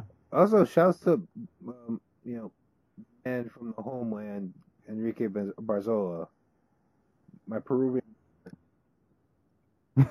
who takes inspiration from Vasquez. Who, you know, up jab, take down, put him on the fence to get him down the ground, constant pressure, that type of deal. Who, yeah, like he said he got into MMA after seeing a Cain Velasquez fight or something like that. Who, hey man, it worked. beating, um, Went on the mic and just said, "Give me all your Mexicans." see, I did. I missed that. I didn't see the post fight. Oh. Hey man, get get a man what he wants. He that was that was another Let me fun fight, and. Right. why, why not at this point? And uh, quick last mention.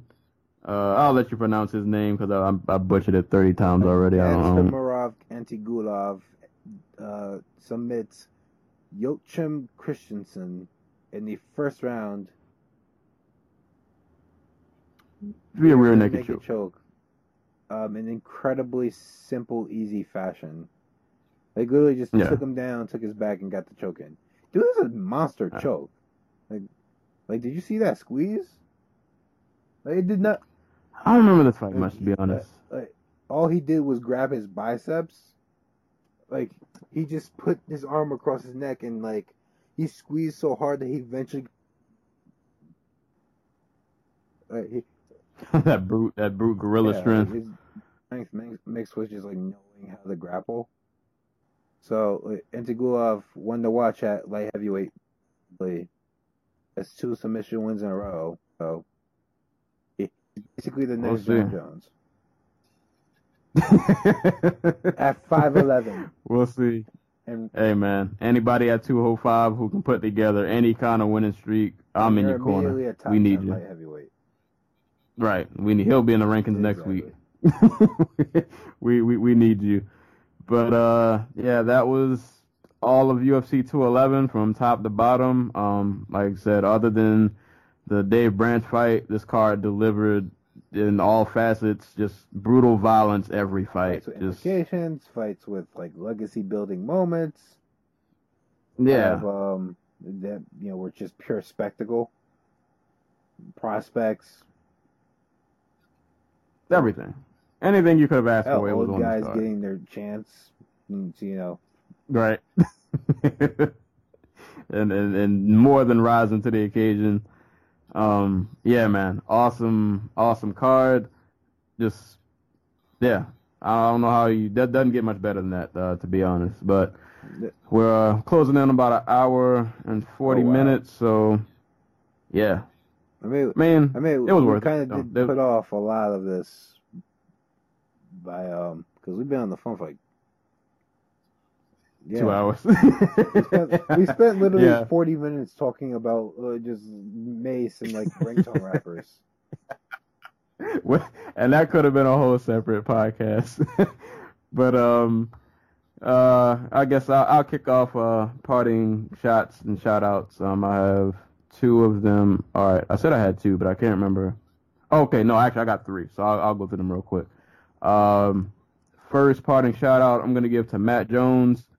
Uh, he is an MMA fighter who fights in Front Street Fights 12.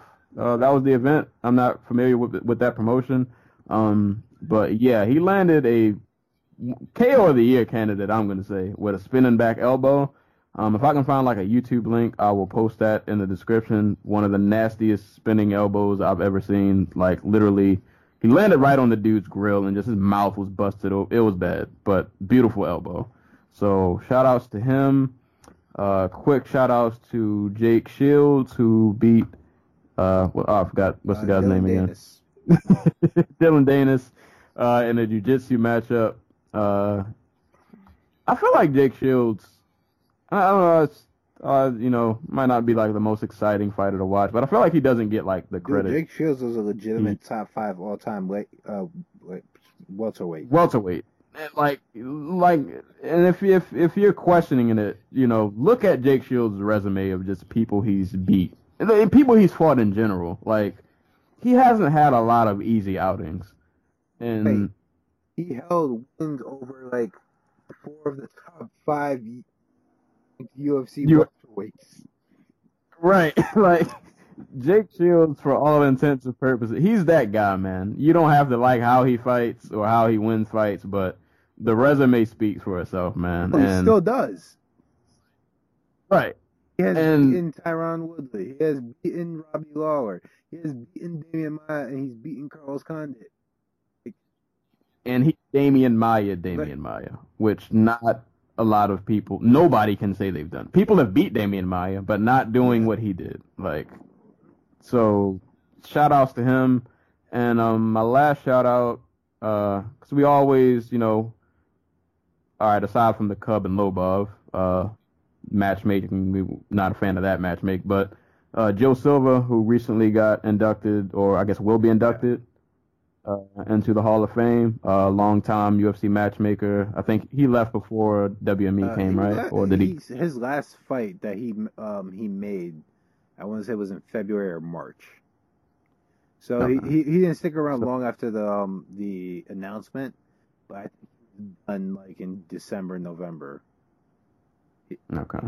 So yeah, I th- thought he wasn't too long ago before he had left. But shout outs to him. Um, yeah, for all the good matches that we've seen. That you know, I mean, he's one of those guys. You know, behind the scenes is not. You don't know him like you know a Dana. You know, you know, he's not in front of a microphone or Probably anything more like that. But important to our like our like if you're a fan, you are probably more in debt to Joe Silva in terms of just like really Right. good matchmaking than you are to uh, Dana White. Like just yeah, like and people Joe, like like, him and Sean Yeah, Shelby, and man. he got like, like a bad rep for no reason. Like he's made some really one-sided fights throughout the years, mostly as a just like I need to get this fighter a fight, or else his contract will be up, or he can sue us, or you know he's gonna like this guy needs a paycheck. But like he, for the most part, he did like a fantastic job. Especially Yeah. considering the UFC Yeah. was, was doing like 12, uh, 12 to 20 a year, and then he was doing 45 a year. right. That's not. And yeah, man, like, and we've said before, like the UFC lately, well, you know, the in the last, I can say in a few years, minus a few kind of fights we probably didn't care about, but good job of always like getting prospects out there and making just relevant fights, fun fights, and he's just been doing that for such a long time. And like when people like him leave, people like him leave, or people like a Sean Shelby leave, like it's it's kind of important, man. Like you need you need people like that to keep your organization going. Like you, division and know everybody on their roster. right. So huge, huge shout outs to him. Uh not sure what he's I don't know what he's doing currently, but I'm pretty sure he's well taken care of. I'm pretty sure he's not uh, broke or anything like that. Cashing his checks and just So, like, uh, chilling on his. Like, this is a dude who worked from home. Like, the UFC wanted him so badly that they let him work from, like, Virginia. he got the job done. He he definitely got the job done. So yeah, uh, huge huge shout out to Joe Silva, well deserved um, inductee. Uh, you got you got Um, anybody? you got three, I'll do three. Um, just to regional MMA. Um, there's some big cards going down. Uh, LFA 12, Friday. Um, NFC 44 on UFC Fight Pass, also this Friday, will feature um, Jose Shorty is fighting for the title, moving up from flyweight to fight um, Farka, uh, Farkhad Sharipov. And Jay Z.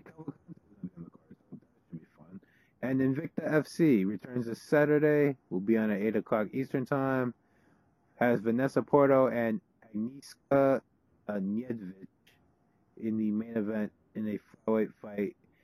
Considering that the flyweights are going to be moving to the UFC soon for uh, TUF 26, um, maybe something worth keeping your eye out for if, if you're not, you know, the normal Invicta fan, because there's going to be more than one flyweight fight on this card. Uh, Roxanne Modafferi, Sarah D'Alelio, and of course Andrea KGB Lee will also be on the card.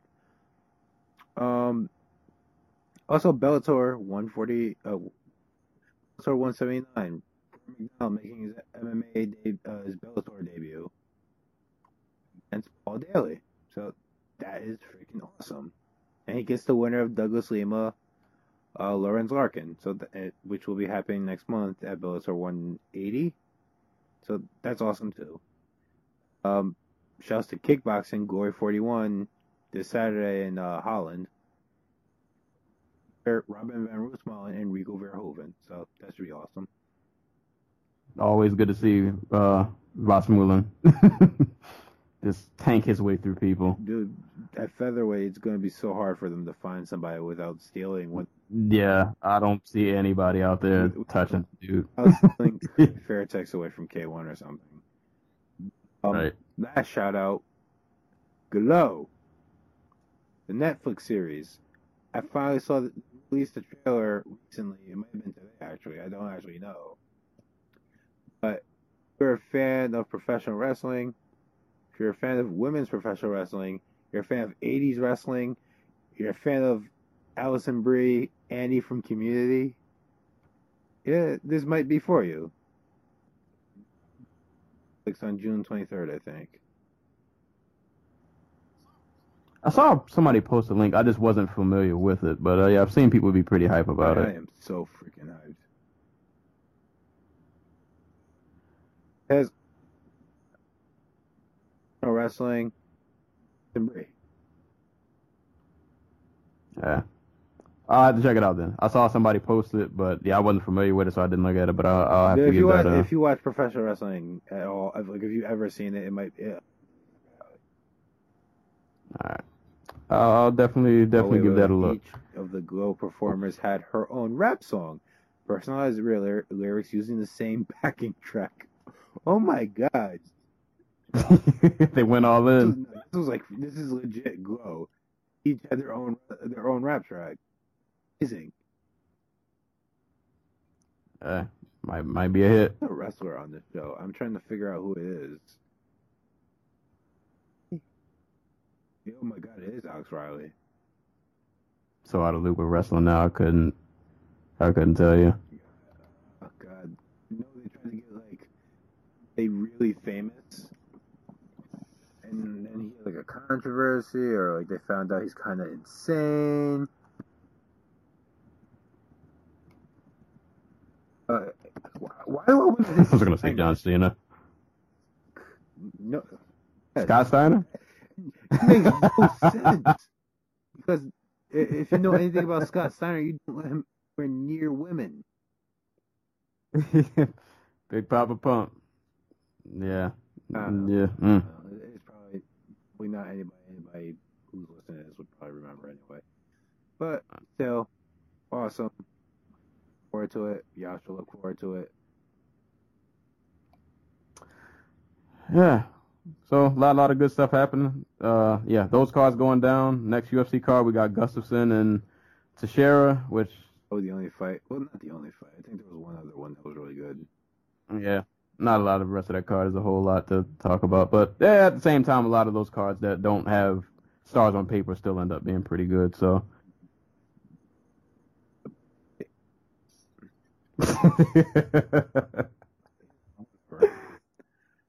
well, we'll see. Oh, But, Pedro uh, Munoz is fighting. Yay.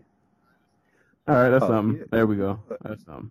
I, I don't know if I should save it or I, I'm gonna just say it now. Why is Mairbek Taisumov fighting on freaking prelims in Sweden?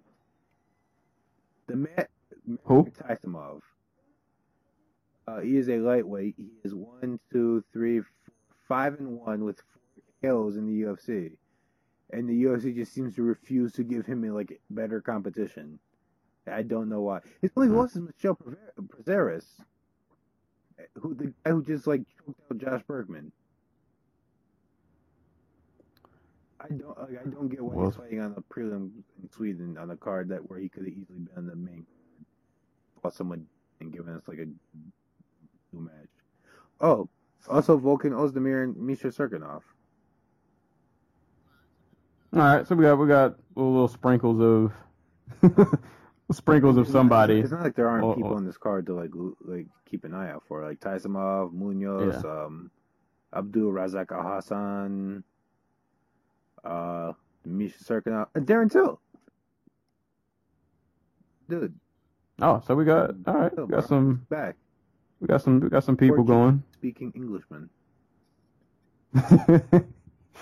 well, we'll see how that that turns out. That main event I know is gonna hurt my heart either way, but that's we'll wait till that just happens. and they could just lay on top of each other for three rounds. I almost hope that I just, I just don't want to see Gus get flatlined, but yeah, yeah, we'll save that till when we when we cross that bridge. But uh, yeah, um, yeah, uh, got this episode coming out, and then I'll be releasing some other episodes. Hopefully by the end of this week. Also, I'm gonna try to at least do one more um episode. So uh, if you guys haven't already, uh, just go to your Facebook search bar, type in Dojo Talk Podcast hit that like button, tell a friend of a friend, tell your coworkers and such. Keep us off the street from selling drugs to your aunt and turning her into a heroin addict. Like You know. that, that's. I mean, that's not a threat, but we'll do it. right. give, give us a good reason to keep doing these episodes every week. One of be- reading through your gar- garbage, like right. That's not good. We need to we need to stay productive citizens. And if you take the podcast away, um, we'll do Um, probably not so I mean, yeah, productive like, things. Like all, for all And- you guys know, the only thing keeping me from stealing your TV is this podcast. All right. So for every time you don't, for every time you scroll and you don't hit like, that's a TV stolen, and that's a brick of drugs sold And- to somebody And a in brick, your family, and your and family a brick specific. through your other TV if you have one. Like I'm just gonna throw Right. bricks at it. I don't even want it.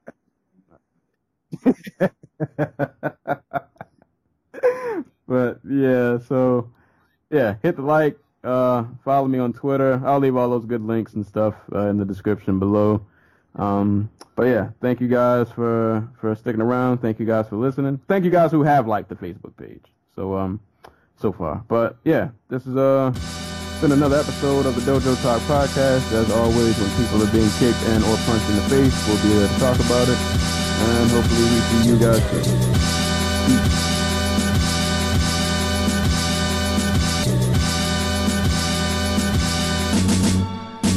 That